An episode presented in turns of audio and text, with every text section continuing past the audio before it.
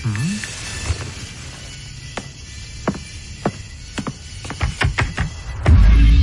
Noi și Europa. Un podcast marca I P R E dezvoltat în parteneriat cu Radio Chișinău și ZUGO, prin care aducem Europa mai aproape. Discuții, analize și dezbateri despre actualitatea europeană ce vizează Republica Moldova.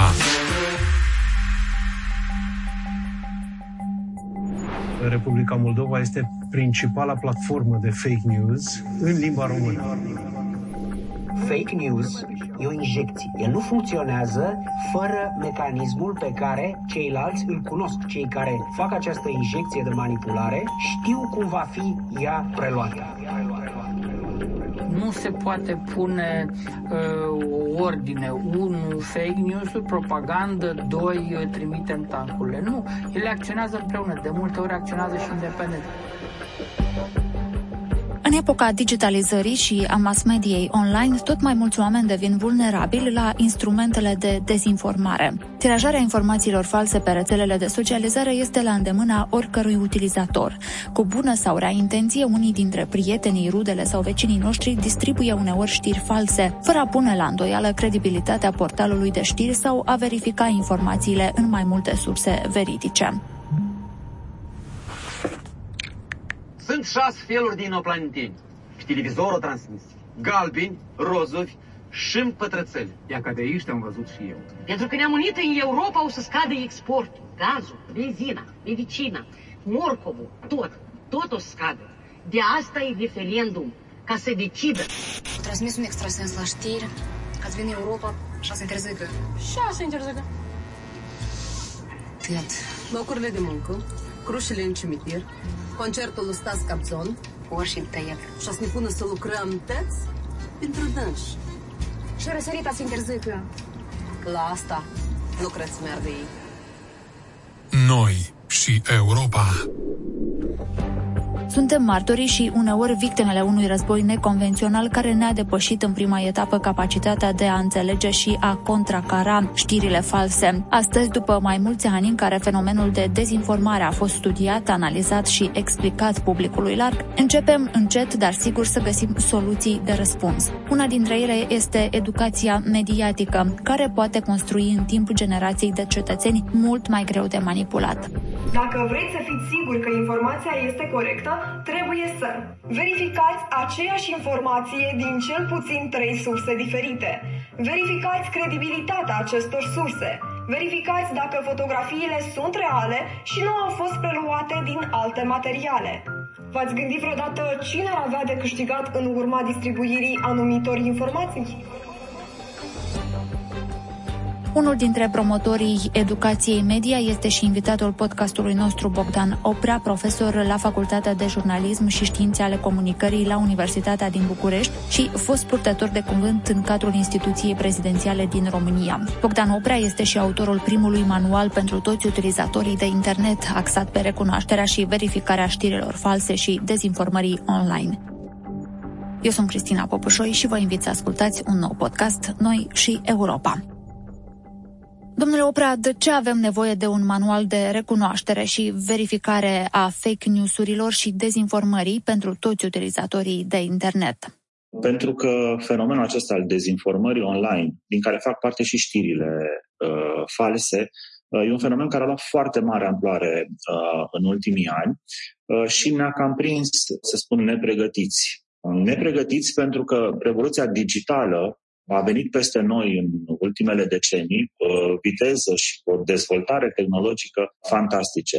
Iar sistemul de educație, din păcate, n-a fost și uh, constat cu îngrijorare că nici în prezent încă nu este uh, pregătit, adecvat, să ne formeze deprinderile de care avem, să supraviețuim și în mediul digital, cu măcar la fel de multă îndemânare și pricepere cum facem în viața de zi cu zi, în interacțiunile noastre fizice pe care le avem în societate cu, cu semenii noștri.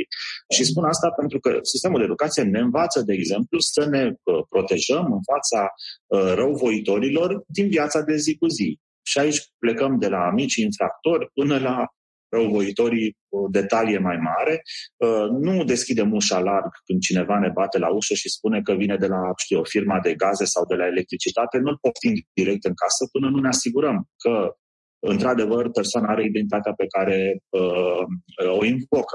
Ei bine, nu la fel ne-am format deprinderile și pentru mediul digital. Suntem încă foarte vulnerabili pentru că nu înțelegem, de exemplu, că mediul digital este foarte populat de astfel de răuvoitori.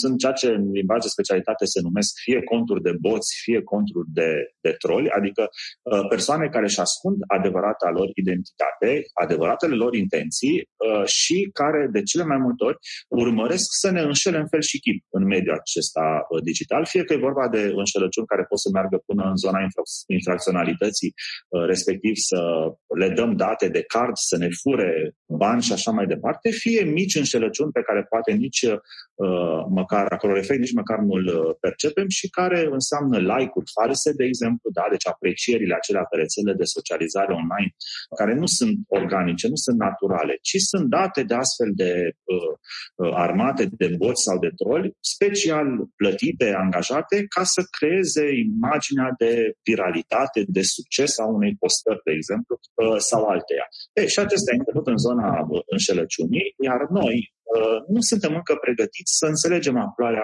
fantastică a acestui fenomen de, de înșelăciune strategică, cel mai adesea care se întâmplă în mediul digital. Iată că dădeam exemplu rețelelor de socializare și aș spune doar o cifră interesantă legată de înșelăciunea pe rețelele de socializare. Poate părea incredibil, dar Facebook a raportat ștergerea în ultimii trei ani și jumătate a șaptesprezece virgulă treisprezece miliarde de conturi false. Subliniez miliarde, nu milioane. șaptesprezece virgulă treisprezece miliarde de conturi false au fost identificate de Facebook și șterse. Asta înseamnă de mai bine de șase ori numărul de utilizatori activi ai rețelei, adică utilizatori obișnuiți ca mine și ca dumneavoastră, de șase ori mai mult, aproape de două ori, chiar peste dublu populației mondiale. Deci ne imaginăm că pe rețeaua Facebook, pe care mulți dintre noi o, o utilizăm în zona aceasta de, de lume, sunt mai mult de șase ori conturi false decât conturi adevărate. Or, noi nu avem înțelegerea acestei realități. Deși, iată, ne confruntăm, șase din șapte oameni cu care ne confruntăm, există șanse, pornind pe cifrele acestea raportare de Facebook, să fie conturi din acestea neautentice, cum le denumește Facebook, boți, troll, deci conturi care uh, au alte intenționalitate, au alte intenții atunci când uh, interacționează cu noi, alta decât noi, care de bună credință suntem acolo, comunicăm cu uh, cei din grupul nostru de uh, prieteni, uh, postăm materiale pentru ei, ne informăm din materiale de postate de ei și facem asta cu, uh, cu bună credință. Iată deci că acest fenomen e uh, pe rețele de socializare, dar și în mediul digital în general, are o amploare foarte mare. Or, sistemul de educație nu ne-a pregătit uh, cu mecanismele, instrumentele necesare să ne devulnerabilizăm în fața acestui fenomen și de aceea, constatând eu la rândul meu, în urmă cu uh, nu foarte mulți ani, eram o persoană uh, mult mai puțin pregătită să înțeleg fenomenele acestea din mediul digital. M-am, mi-am întors aplecarea spre uh, zona academică, tocmai pentru că știam că aici uh, voi găsi parte din, uh, mare parte din răspunsurile la ceea ce se întâmplă în zona media și în zona comunicării. Eu am lucrat în comunicare uh, în administrație publică o perioadă îndelungată. Uh, am găsit răspunsurile acestea și apoi, pentru că formația mea este de jurnalist, n-am putut să le păstrez doar pentru mine și pasul imediat următor a fost să le împărtășesc cu cei din jur, cu publicul meu. Așa s-a născut cartea pe care am publicat-o la începutul anului la editura Polerom, la Iași, Fake News și dezinformare online, recunoaște și verifică manual pentru toți utilizatorii de internet. Deci este un instrument care, așa cum îi spune și subtitlul, se adresează tuturor utilizatorilor de internet ca un ghid practic care să ne facă pe de o parte să înțelegem amploarea acestui fenomen și pe de altă parte să înțelegem cum putem să ne protejăm în fața lui.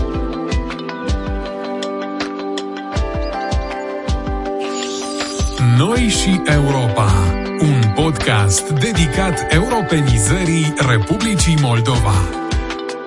De multe ori, opinia publică pune un semn de egalitate sau vede chiar o relație cauză-efect între propagarea știrilor false și dezinformare. Ce ne spune literatura de specialitate cu privire la aceste două concepte? Păi haideți atunci să începem uh, de la spectrul larg al conceptelor din zona aceasta a manipulării.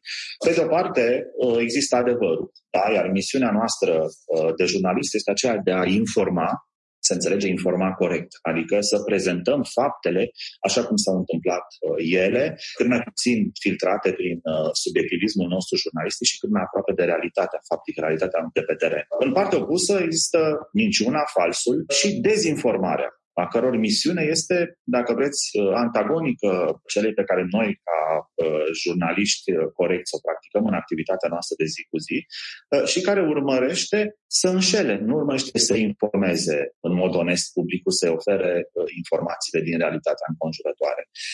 De bună seamă, în spectrul acesta există de la informare corectă și adevăr până la minciună, zvonuri, manipulare, dezinformare și uh, în capătul acesta al uh, conceptelor răuvoitoare, chiar și propaganda. Propaganda care vizează mase foarte largi de populații întregi, de țări, uh, regiuni și așa mai departe. În spectrul acesta avem pe de-o parte manipularea, care manipularea nu presupune doar o manipulare a informației, așa cum este dezinformarea, și dezinformarea în sine, care se referă la, așa cum spuneam, manipularea informației. În interiorul conceptului acesta se află și știrile false.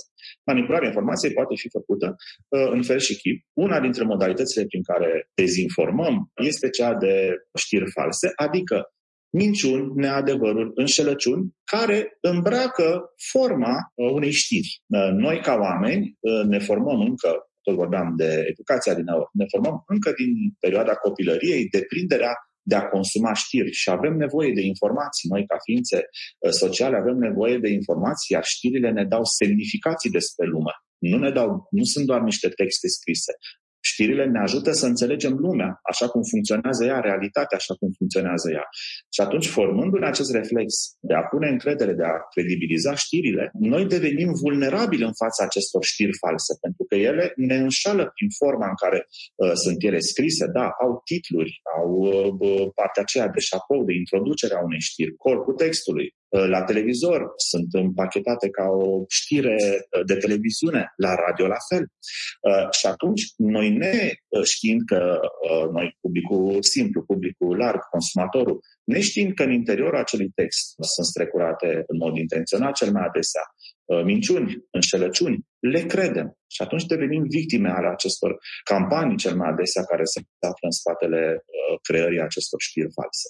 Dacă e să dăm câteva definiții, sunt multiple definiții pentru știrile false, dar poate cea mai apropiată este aceasta, care spune că știrile false reprezintă transmiterea de informații care imită în formă știrile adevărate, dar nu și în procesul de realizare a acestor știri. Ori noi, ca jurnaliști, lucruri mai puțin cunoscute pentru cititorii noștri, pentru că nu e meseria noastră și nu e treaba lor să știe, dar noi, atunci când procesăm o informație, noi o trecem printr-o serie de proceduri, de rutine, urmăm un proces de realizare a știrilor, verificarea lor, sunăm autoritățile să aflăm dacă informația respectivă se confirmă sau nu, sunăm alte, contactăm alte surse, scrise, vorbite și așa mai departe, tocmai pentru a ne asigura că ceea ce transmitem publicului nostru este adevărul cât mai, cât mai aproape de, de, de realitatea faptică.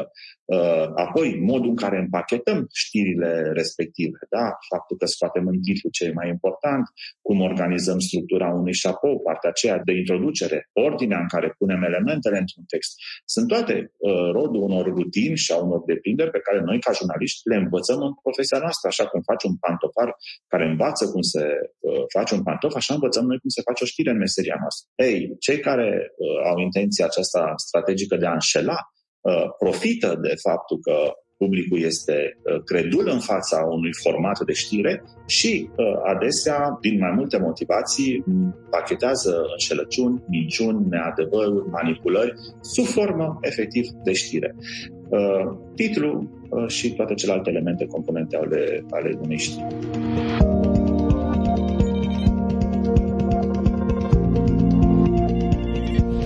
Noi și Europa. Vorbim pe înțelesul tuturor despre relațiile dintre Republica Moldova și Uniunea Europeană.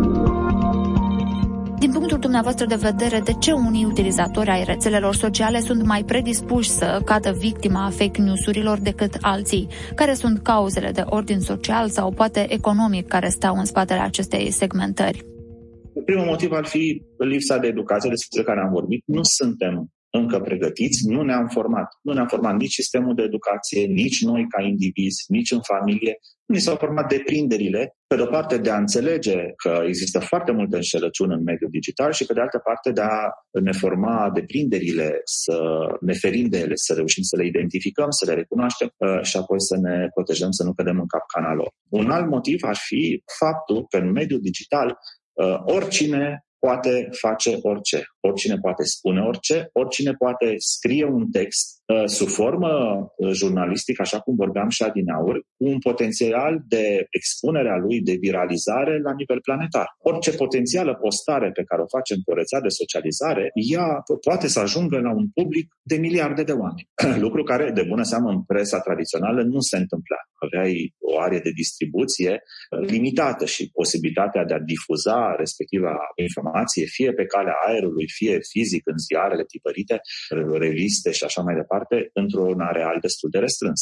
E, mediul digital, mai ales dacă folosim o limbă de circulație internațională, ne permite efectiv să mergem foarte departe cu informația noastră, să ajungem în locuri care poate nici măcar nu ne sunt cunoscute din colțurile planetei acestea. Iată două motive pentru care fenomenul acesta al, al dezinformării este foarte pregnant în, în mediul digital. Și știm cu toții, acolo unde sunt vulnerabilități, vin și răuvoitorii. Din păcate, așa suntem noi ca specie umană. Printre noi nu sunt numai oameni buni, din fericire sunt și aceștia. Sunt și oameni răi, oameni care vor să profite de pe urma noastră. Și profită, pentru că uh, activitățile lor în mediul digital, uh, cel mai adesea lor le pot aduce fie câștiguri financiare, da? Și asta este o motivație pentru care unii creează știri false, pentru bani. Da? Faptul că mulți oameni cred știrea respectivă, o accesează, intră pe site-ul în care a apărut, dau click pe titlul ei, înseamnă venituri din publicitate pentru proprietarul respectivului site, pentru că așa funcționează algoritmii mass media în, în mediul digital. Cu cât are mai mare succes, cu cât este mai citită o știre, cu atâta ea generează un profit din publicitate mai mare. Alte câștiguri pot fi de natură politică. Da? Sunt instrumentalizate știrile false în bătălia aceasta pentru putere. Da, între diveri, diferiți actori, bătălia pentru putere. Poți să-ți decredibilizezi adversarul sau, din contră, să-ți arogi ție niște merite folosind știrile false. Și câștigul și în, în situația aceasta este evident. Unii folosesc știrile false pentru marketing. Uitați-vă în lumea influencerilor și mare parte din mesajele pe care îi le postează, din conținuturile pe care îi le postează, sunt influențate de faptul că ei câștigă bani de pe urma promovării acelui produs sau serviciu.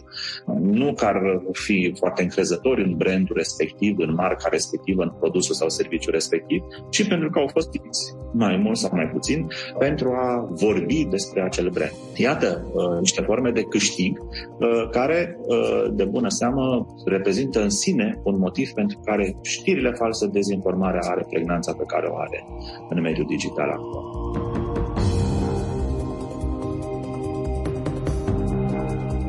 Noi și Europa. Domnule Oprea, cartea dumneavoastră reprezintă un demers de cercetare a acestui fenomen, pornind de la niște observații colectate pe parcursul activității dumneavoastră în diferite instituții. Care sunt studiile de caz pe care le-ați abordat în carte și principalele constatări de pe urma acestora? O, sunt, sunt multe. Poate ar fi bine să vorbesc despre cele mai uh, cunoscute, dacă e să dăm câteva exemple relevante. A apărut în urmă cu, cred că sunt patru-cinci ani deja, în presa din România, o știre care avea să facă un fel de carieră, așa, printre știrile fake, printre știrile false, și anume spunea încă de în titlu, cu titlul acela fanteziste, uluitor, senzațional, a fost descoperit uh, o sirenă moartă pe o plajă din Egipt. Uh, a făcut de bună seamă imediat foarte multe like-uri. Câți dintre noi, creduli, dintre noi, cei credul, nu am vrea să vedem cum arată o sirenă reală, dacă a fost greșită. De bună seamă era o știre falsă. Or, ce le spun eu studenților mei când discutăm acest exemplu, încerc să-i fac să vadă diferența între știrile făcute cu intenție, știrile false făcute cu intenție și știrile false făcute neintenționat. Limba engleză și probabil și limba română va prelua această distincție. Limba engleză face distinția între misinformation, disinformation și malinformation. Misinformarea, dacă ar fi să o traducem ca atare în limba română, se referă la informarea făcută, dezinformarea făcută din greșeală. E o, e o eroare jurnalistică. Jurnalistul nu a dorit să dezinformeze cu intenție, lucru care în procesul de realizare a știrilor, procesul redacțional de realizare a știrilor se poate întâmpla. Dezinformarea este o dezinformare făcută intenționat, în mod intenționat. Deci acolo autorul știa că ceea ce spune este fals și mai rămâne malinformarea sau malinformation, care se referă la informațiile adevărate, dar care sunt prezentate public, deși n-ar trebui să fie informații de interes public, pentru a face rău cuiva. De aici și termenul de mal. Dar sunt informații poate din viața privată a unei persoane publice, care ar trebui și care e bine să rămână în spațiu public, nu sunt de interes public, dar pe care un adversar sau oricine altcineva le prezintă public despre persoana respectivă și asta îi aduce prejudicii. Revenind la exemplu meu, discut cu studenții cât din intențiile jurnalistului, fiind de altfel și un jurnalist destul de cunoscut care a girat publicarea acelei știri, cât a fost intenție de dezinformare și cât a fost neintenționată. Uh, și aici, evident, urmează o dezbatere despre ce ar fi trebuit să facă ei dacă erau jurnaliști în momentul în care s-au întâlnit cu acel, acea informație, pentru că ea un site străin. Și explicația ulterioară a redacției și a jurnalistului respectiv a fost că e o eroare de documentare, am citat o sursă și ne-am făcut treaba jurnalistică. Și eu învăț pe studenți, nu, nu este așa. Treaba noastră jurnalistică era să sunați până la Institutul de Cercetare Marină de la Cairo, din Egipt, sau măcar la noi la Constanța, și să verificați informația, să vi se confirme. Probabil v-ați lovit de la primul apel telefonic de un hoho de râs din partea cercetătorilor de acolo și ăsta era un bun semnal pentru dumneavoastră că nu e genul de știre pe care să-i dați drumul să o publicați, pentru că, uite, specialiștii ne spun ceea ce poate și bunul simț al cititorilor ne-ar ne îndemna să spunem. Un alt exemplu, poate cea mai cunoscută știre falsă care a făcut carieră la nivel mondial este cea referitoare la Papa Francis, care în campania precedentă pentru alegerea președintelui Statelor Unite l-ar fi susținut pe președintele devenit ulterior Donald Trump. Ce e interesant legată de această știre, e considerată de uh, specialiști și poziționată de specialiști în clasamentul celor mai uh, mari fake news-uri din campania respectivă, e poziționată pe primul loc. Ce e interesant este că ea a fost creată de un român, un uh, român din Oradea, Ovidiu uh, Drobotă, care uh, pur și simplu a creat un site de știri false, de pe urma căruia câștiga venituri destul de bune în urma indexării din publicitate și care a lansat această știre, s-a viralizat în mod fenomenal în scurt timp și care de bună seamă era neadevărat. Sfântul Scaun e cunoscut pentru neutralitatea lui politică în epoca în care trăim, susține un candidat sau altul, lucrul acesta nu se face. Dar pentru că venea pe un fond psihologic și un freamăt social foarte mare în perioada aceea de campanie, așa cum se întâmplă practic mai mereu în apropierea alegerilor peste tot în lume, ea a prins foarte mult la public și iată, a făcut carieră. Am dat doar două exemple, dar eu profesional în activitatea mea de comunicare în administrație publică m-am întâlnit cu multe astfel de exemple. Mi-e teamă, sunt tentat să spun că erau la ordinea zilei și mi-e teamă că am dreptate. Mi-aduc aminte de ciupercile lacrimogene care ar fi invadat pereții Palatului Cotroceni și aici se crea Se încerca crearea unei asocieri între uh, lacrimile președintelui Trean Băsescu în momentul în care s-a retras din campanie candidatul Teodor Stolojan și uh, această bacterie de la Cotroceni, pentru că așa era titrată, bacteria lacrimogenă de la, sau ciuperca lacrimogenă de la Cotroceni, așa era titrată pe burtierele unei anumite televiziuni. M-am întâlnit cu multe. Uh, ele sunt Și poate ce trebuie să învățăm din, din exemplele pe care le-am dat este că primul mecanism de apărare a nostru în fața știrilor false este cu cât e mai incredibilă știrea, cu atât sunt șanse mai mari ca ea să fie inventată, să fie falsă, să nu fie adevărată.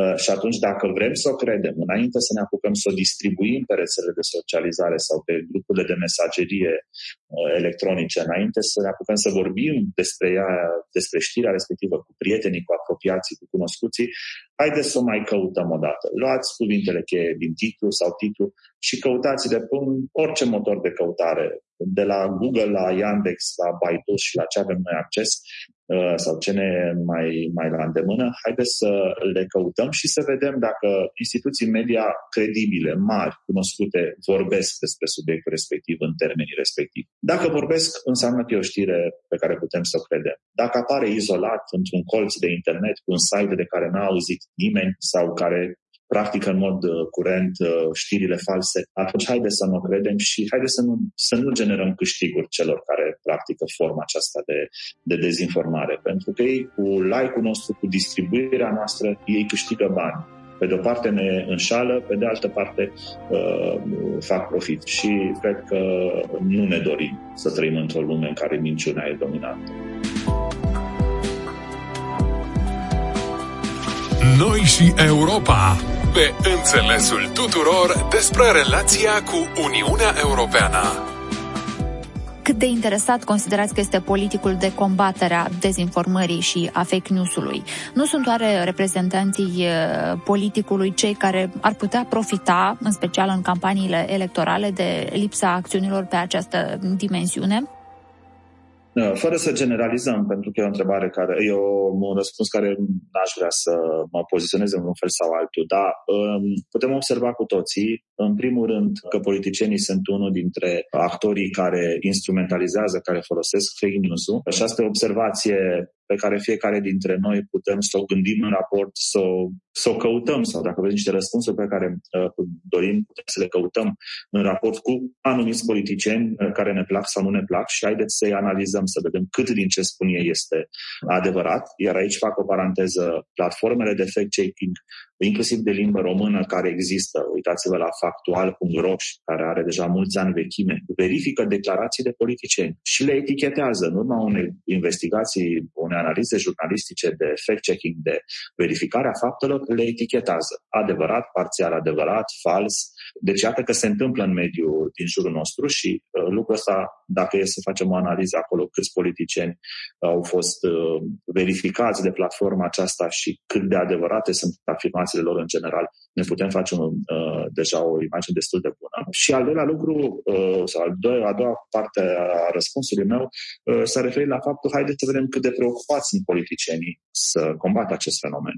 De câte ori ați auzit și din gura căror politicieni ați auzit că trebuie să începem să facem cursuri de educație media și digitală în școli? Pe câți dintre ei ați văzut participând la conferințe, seminare, în care se discută despre fenomenul dezinformării ca să tragă un semnal public, să-și arate susținerea lor politică pentru fenomenul acesta și pentru cei care, cu resurse de multe ori inexistente, luptă pentru educarea cetățenilor, misiune pe care trebuie să fim cu toții conștienți o au politicienii, pentru că ei sunt puși acolo să instrumentalizeze avuturile țării în folosul nostru, al cetățenilor. Și cred, sunt cu convingere, altfel nu ne-aș fi dedicat ultimii cinci, aproape șase ani din viață acestui fenomen, de înțelegerea acestui fenomen și educării studenților pe de-o parte, dar și a altor categorii de public. Cred că este un fenomen care ne afectează destul de mult, care reprezintă o lovitură la temelia democrațiilor occidentale și am văzut